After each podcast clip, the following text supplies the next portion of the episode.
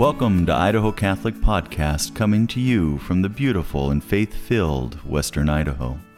In this podcast, we attempt to share a perspective relevant to modern life and grounded in the faith. My name is Deacon Pat, and my co hosts are off on vacation this week, so I'm going to take this opportunity to talk to you a little bit about prayer and the spiritual life.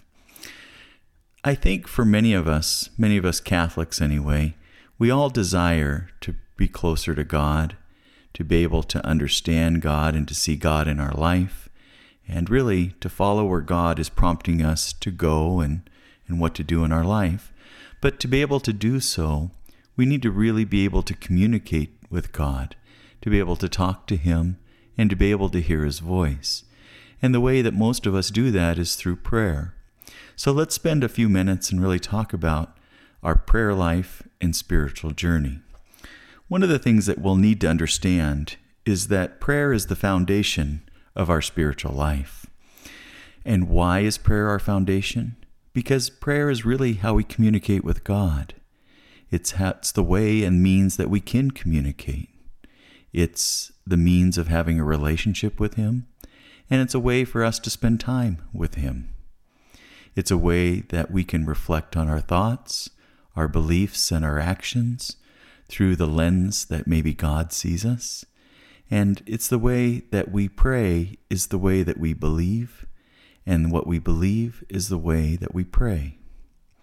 So let's think about our prayer time and and if there's a structure to our prayer time.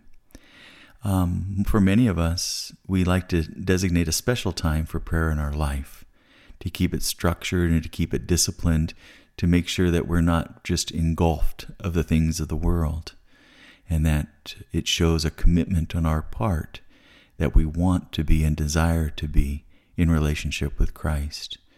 And disciples, we have to always remember that we're all disciples. We're all called to be followers of Christ. And disciples are to be disciplined. So it's one of the things to reflect upon in our own life. Do we live a disciplined life? Because a structured prayer time shows commitment, desire, and obedience. So, when is it that we should pray? Well, this can be as individual as you are an individual.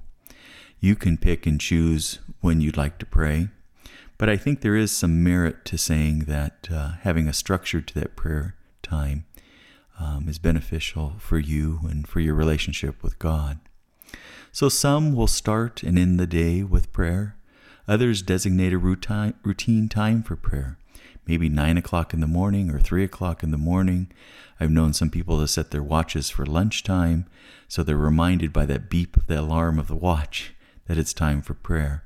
Because if you're like me, which maybe I'm assuming that many of us share some of the same characteristics, um, this world and the demands of the world um, can really um, maybe I don't, I don't maybe I want to say stifle out our desire, but I don't think that's the right word. I think um, the the actions of the world, the stimulations of the world, the temptations of the world, and just the noise of the world can often just take our attention away from the sublime, from from from God and Jesus in our life.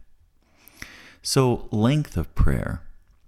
So I don't really think quantity should be replaced by quality. I think the length of the prayer is determined by um, your needs in your life, the time that you have available, and your desire um, to be close to Christ. Um, for many, starting a routine of prayer is more important than, than the duration of prayer. And as the relationship grows and deepens, the time will increase and the effort will decrease. But in the beginning, setting up the, the habit and and really uh, developing and nourishing that relationship with Christ. In the beginning, it might seem like a task, almost like something that you're checking off the paper. I did my prayer for today. Um, but as time goes on and you become more proficient with your prayer life and more intimate in the relationship with Christ, I think that time will grow without any effort at all because you'll want that you'll have that desire to really experience Christ and that's how you do that is through prayer for most of us there's other ways as well but I guess the, the entrance to that relationship is through prayer. Well, let's talk a little bit about the dynamics of prayer. I think one of the things that's consistent with any of us on the spiritual journey is that we need to have an examination of conscience. Each day should include an examination of the day's or previous day's events, our behaviors, our trials, our temptations, our struggles, our encounters, our blessings. As one becomes more um, devout with their prayer life and become and can become more intimate with that relationship with Christ, we can start seeing God's hand in Christ in the relationships and events of our lives, especially through the encounters with certain peoples, um, the temptations and struggles in our life. As we ponder those and pray about those, we start seeing how God is placing those things in our life, um, either directly or He allows them to happen for us to grow vir- virtue and become more virtuous and to grow into the man or woman that Christ desires us to be. So we need to learn from those reflections. That's why we reflect on our life, is to see what is the underlying message of, of what and how God is working in our life. And uh, what are the virtues that we need to work on? You know, there's a there's kind of a joke that goes around that says, um, "Be careful what you pray about, because God will give you exactly that." If you pray that you would like to have more patience in your life, He's going to give you lots of opportunity to learn patience. I think if you pray for forgiveness in your life, God will give you many, many opportunities that uh, for you to forgive others. Um, although that's a joke, be careful what you pray for. Um, I think there's some truth in that as well, but we should never really be careful. Um, we should always desire that God's will be done in our life. But when we look back on our reflections in our life, we can look at some of the issues like um, what are our repeating struggles? If you're like me, um, there there'll be many things in your life that you find that there's a pattern to, and that you keep falling from the same temptations, or the same vice is in your life, or similar vices that are in your life that you keep um, falling for. And, and when we reflect on those, we should look at not just what the issue is, but what's the underlying issue. What is it that um, is making us fail in our life, in our spiritual journey? Is it because of pride? Is it because of laziness? Is it because of self centeredness? What is below the sin or the struggle? And that's what our reflection should be, and that's what we should be praying for help with those. So um, we should also be looking at what I do well and where I'm called to grow. So, as we reflect on those experiences, we should gather those experiences together. And then, when we gather those together in our thoughts, we should think about what a plan of action might be. Um, since many of the sins and struggles and, and uh, episodes of failure seem to repeat themselves in our life, we should have a plan of action. That's how we learn from our mistakes. So maybe we can think about when that happens next time, how should I respond to that? And then when we are confronted with that in the future, we already have a plan of action on how maybe we could respond to negate that problem or at least minimize it, or to see the growth opportunity in that.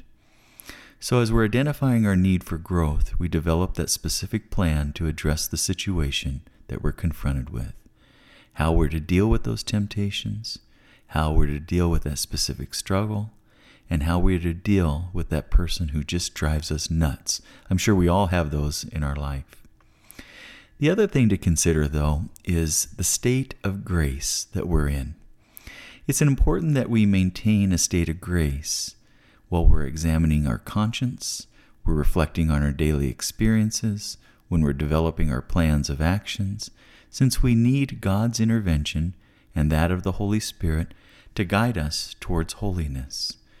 It's when we have that state of grace in our life that we're able to um, really connect with God with less of those obstacles that seem to block the grace in our life, and that's sin in our life.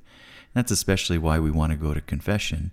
We want to do it regularly so we can um, be free of really those obstacles of sin that block God's grace. And maintaining that state of grace. As we advance in the spiritual journey, we'll be confronted with attacks from the devil, an unveiling of our own darkness, and we'll find ourselves weakened. I think probably one of the most disturbing things that happens to many people as they advance on the spiritual journey is they become to understand themselves more deeply and more intimately. And as you know, we, we are sinners. There, there is a there is a darkness or a dark component to ourselves um, that that we fail, that we fail to sin, that uh, sins of the devil, sins of the flesh, sins of the world get the best of us from time to time. And as we advance on that spiritual journey, we start seeing ourselves more like maybe God sees us um, in, in, in, in perfection of without rationalizations that we can start seeing ourselves as who we truly are. We need to be really careful about that, that, um, that we do look at ourselves as God looks at us as well. Yes, He sees us for who we are, but there's also that love and mercy that He has for us that's uh, unending. So let's talk a little bit about the sacraments baptism, confirmation, the Holy Eucharist, anointing of the sick, reconciliation, marriage, and holy orders. It's in the use of and participation in the sacraments that will separate us from despair and strengthen us with those qualities manifested by Christ. There's healing and protection that come from those sacraments. We are to run to the sacraments when we feel under attack, when we feel pressure, when we feel a loss of control, when we're weak, and when we lack hope. It's running especially to confession and the Holy Eucharist that will not only save us, but will nourish us and strengthen us. Confession, the sacrament of reconciliation, wipes away the sin that blocks the grace from God. The word reconcile literally means to make good again, to win over to friendliness. Routine confessions are really a part of a way of life for a Catholic. I'd like to say that most Catholics that I know have routine confessions, but I don't know if that's really accurate. You'll have to decide for yourself. So, what is a routine confession for a Catholic? Well, the frequency, we should have a planned and structured routine. Ideally, it would be every two weeks, but for sure, beneficially, would be monthly. You know, I think of Pope John Paul II, Pope John Paul the Great. He went to confession every week. That makes me really ponder my own life. I know he was a holy man. He's a saint now. Not saying that he was perfect, but he was much holier than I am. I, I can, I could probably bet on that. And he went every week. What was the purpose of going every week? I mean, that he would only know the answer to that. But what I would assume was he realized that all of us are sinners, and even an ounce of sin can block God's grace. And by going to confession and wiping away those sins, makes us a vessel that's fully able to accept God's grace in our life. And so think about your own life. How often are you going to confession? How often are you cleansing your soul, and how often are you removing those obstacles to the power of the Holy Spirit and God's grace? Don't we want those in our life to make us better men and women? And then what about the Eucharist? It's the Eucharist that brings us into full and complete union with Christ. It is Christ Himself that we consume, and with that consumption we are consumed with His holiness. We are a Eucharistic people. We attend Mass as often as possible, and we live from Mass to Mass. That's a concept that we really need to think about as Catholics, that we don't take the Mass for granted and that we really think about what is the Mass for me personally and for me as a Catholic.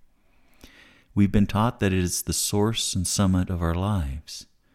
As our source, everything in our life should originate from the Mass. As the summit of our life, there's nothing greater than our life than our experience and relationship at Mass.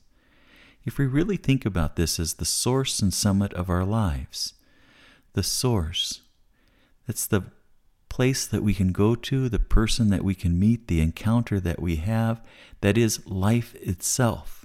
There is no substance or person or spirit greater in the world than that that we encounter when we go to Mass. He is there who created everything.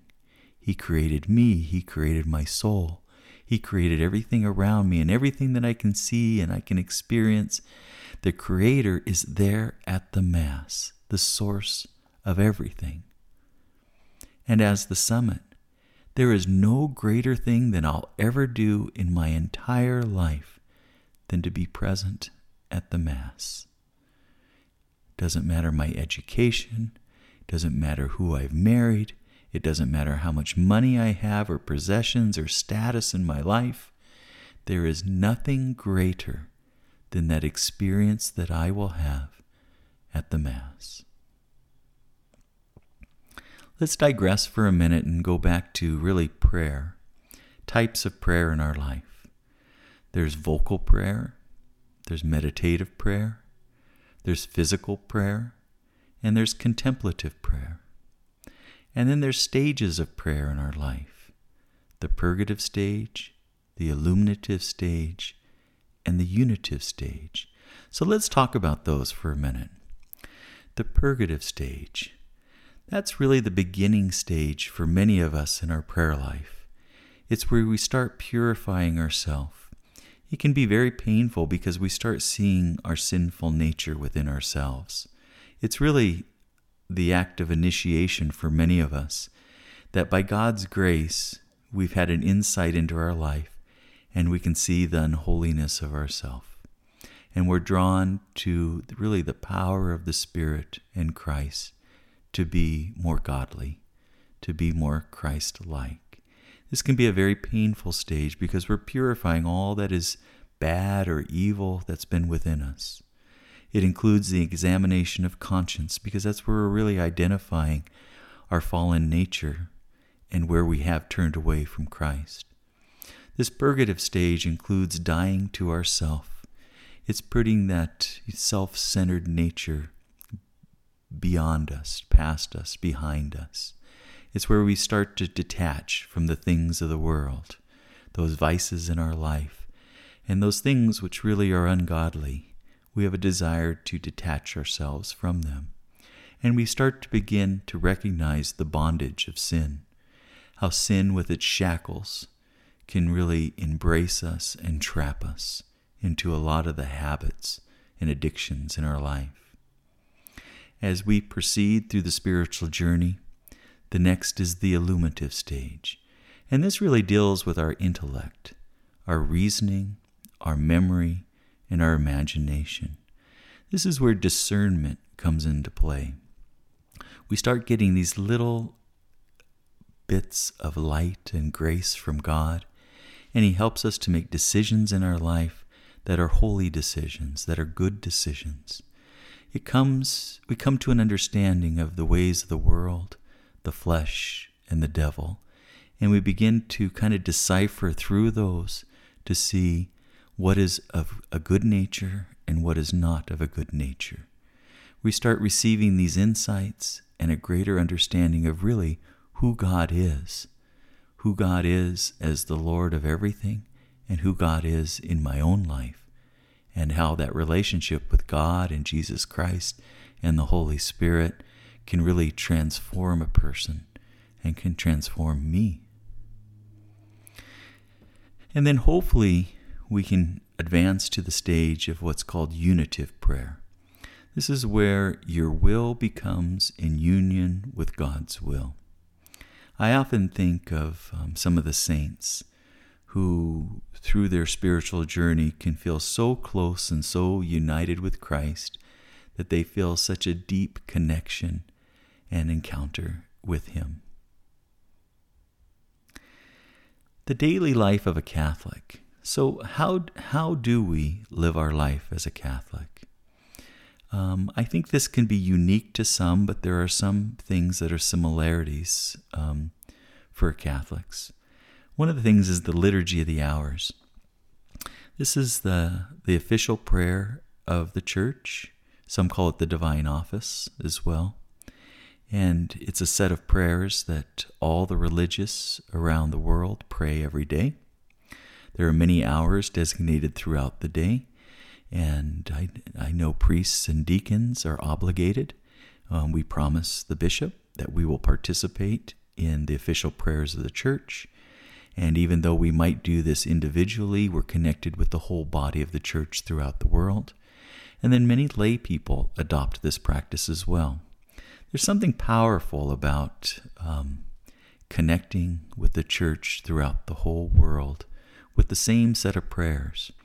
When I say my morning prayers and my evening prayers, I'm connected with the church around the entire world who have prayed those same prayers, maybe in a different language, but the same exact prayers for their morning prayer and their evening prayer and other prayers throughout uh, the day as well.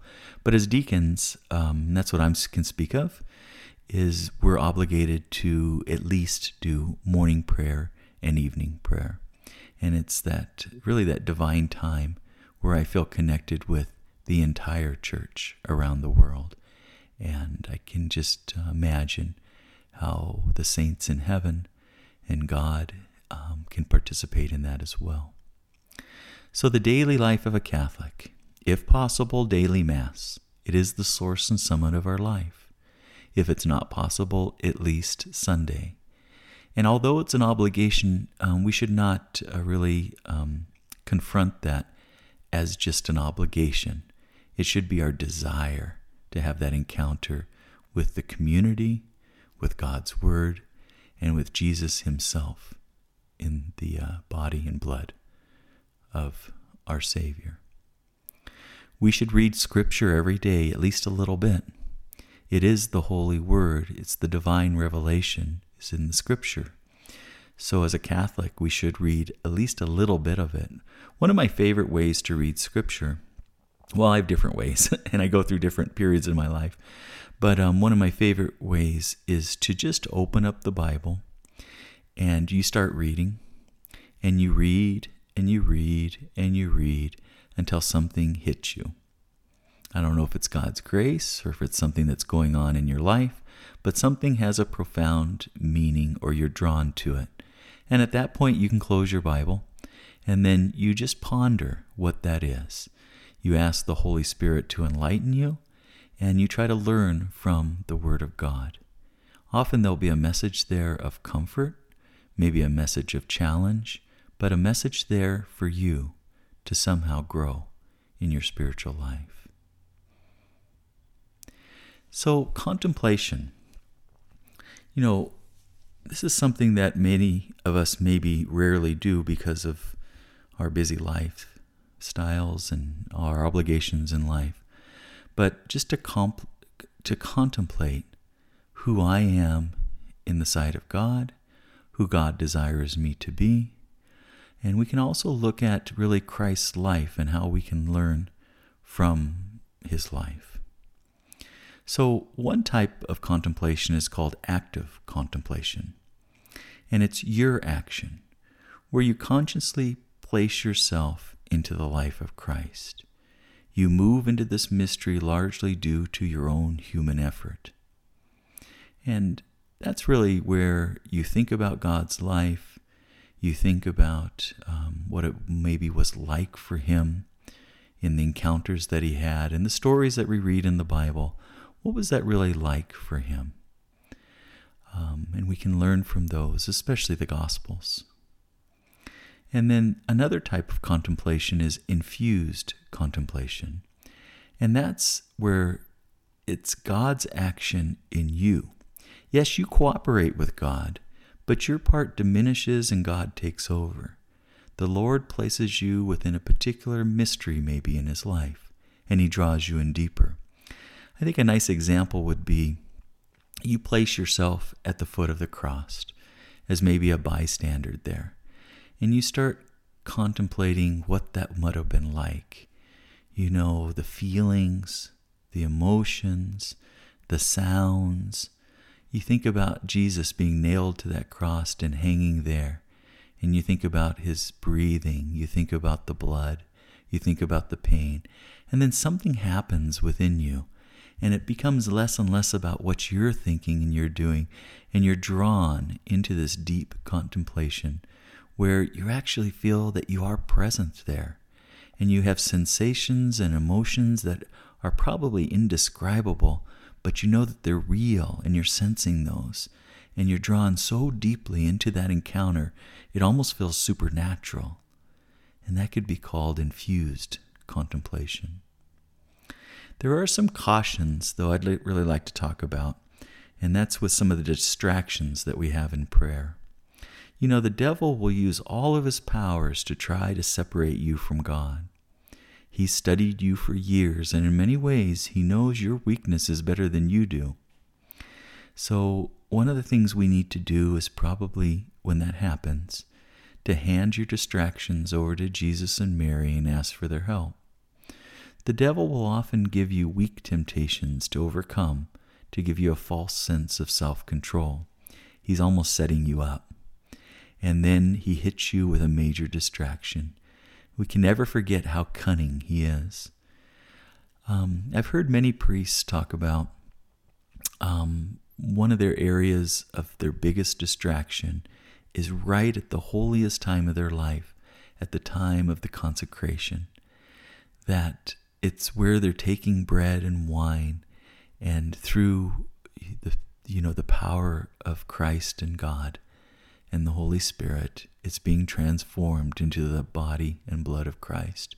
There's no holier aspect of a priest's life than the time of consecration yet that's when they're bombarded at times with distractions. So when we think about our own prayer life when we pray and then all of a sudden you know, the phone is ringing or we're trying to have this intimate internal conversation with God. And then we have these disturbing thoughts that come into our mind, or we start thinking about our shopping list, or we think about the things that we need to do. It's right at that moment that we need to ask for Jesus' Mary and Mary's help to take those distractions away and and really to not let ourself and the devil get in the way of our intimacy with Christ. So there's lots of ways that you can pray. And I just want to share a couple of those with you. But one of them, and this is actually a pretty effective, although simple uh, method, is you make it you make a really a profound effort to think of Jesus as a present person in your life. You can set up where you're going to sit down to pray, but put a chair right next to you, an empty chair, and imagine him sitting in that chair next to you and start a conversation with him.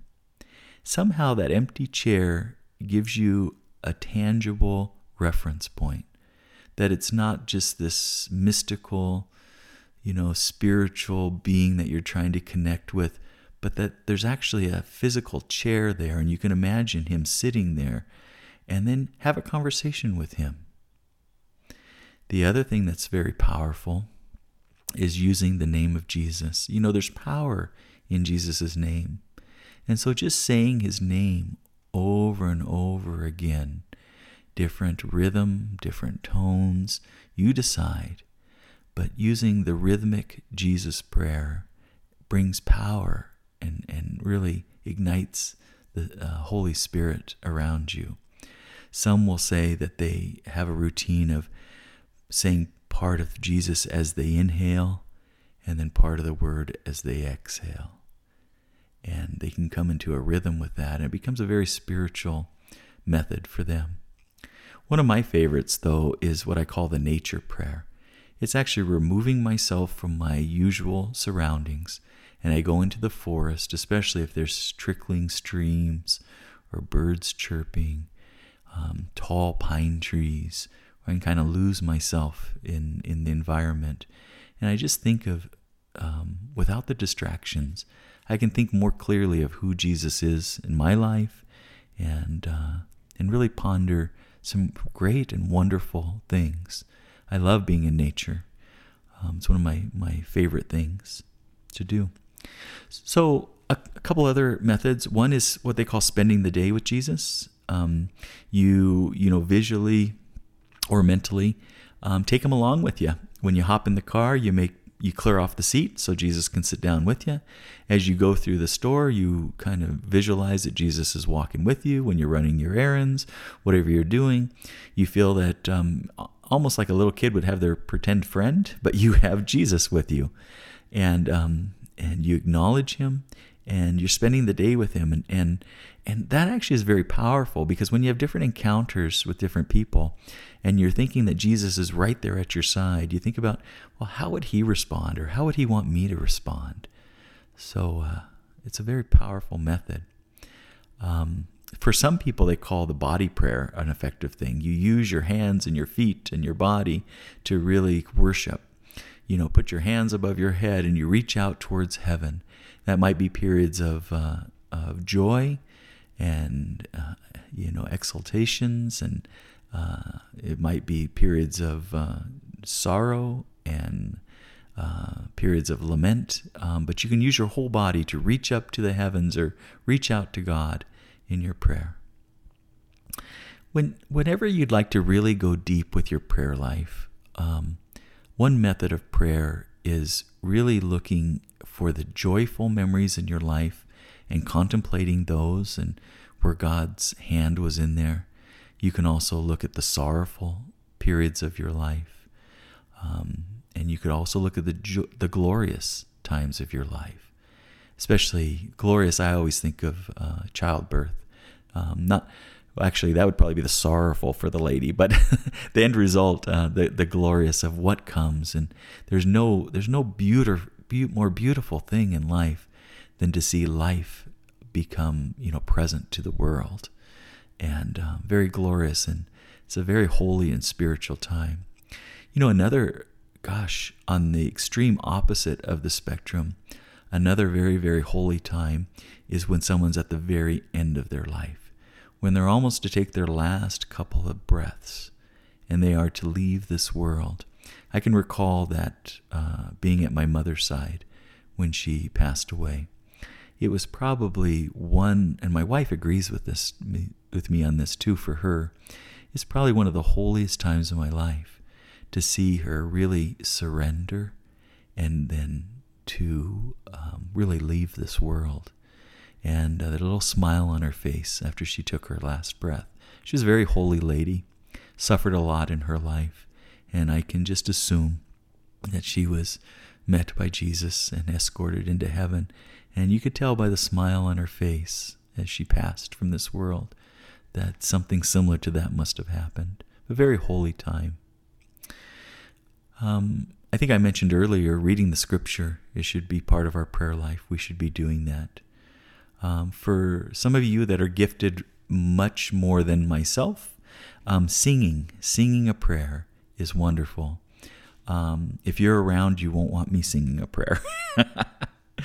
um, not one of my gifts. But um, for some of you, gosh, you have beautiful voices, and I, I love listening to that as well. I can imagine how God in heaven and Jesus and all the saints and our departed brothers and sisters love to hear you sing. Um, exercise prayer. Um, I haven't done it in, in a while. Um, I wish I was in better shape, but um, when I used to run, I used to be able to, in the cadence of running, I would uh, be able to pray, and um, that's a wonderful way to really um, to energize your body. Is to uh, is to pray as you exercise. Um, you know, one of the most powerful prayers and I think sometimes we take it for granted, is the Our Father. When when Jesus was asked, "How do you pray?" what was his response? It was the Our Father. And if you really uh, decipher the prayer, there's three elements of the prayer that's to the Father, there's three elements of that prayer that's to the Son, and three elements to the Holy Spirit. Um, I love that, the nine phases of prayer through the Our Father. So the first three to Our Father are Our Father who art in heaven, hallowed be thy name, thy kingdom come. Each one of those can be a reflection. And I think it was Saint Therese who used to ponder this prayer, and she would start off with, Our Father who art in heaven. And actually, she couldn't go any further. She pondered just that one brief line Our Father who art in heaven. And that could be the focus of her prayer for hours and hours and hours of what does that mean and what does that mean to me? And our Father who's in heaven and what is heaven and what was heaven created to be and what is it like there and him our father. What does that mean as god our father? And what does it mean for all fathers in the world? And and can you imagine just taking your time with this prayer and what it would reveal um, to you? You know what jesus when he said things they always had a reason and a purpose. And there's a reason and a purpose of why he said this is the way we should pray. So, the, the part of the Our Father that's directed to Jesus is, Thy will be done on earth as it is in heaven. Give us this day our daily bread, and forgive us our trespasses. And then to the Holy Spirit, as we forgive those who trespassed against us and lead us not into temptation, but deliver us from evil. Jesus said he would send us the Holy Spirit to be our guide, to inspire us, and to really lead us through our lives. So there needs to be an effort on our side to really identify the Holy Spirit and the workings of the Holy Spirit in our life. For many of us, um, the Holy Rosary is really a big part of the Catholic life. St. John Paul II, St. John Paul the Great, um, really had a devotion to the Rosary. Now, I need to make this clear that the Rosary is a devotion. It's not a dogma of our faith. If you're someone that doesn't want to do pray the Rosary, you don't have to. That's voluntary. But for so many, the Rosary has been such a big part, inspiring part comforting part to their life.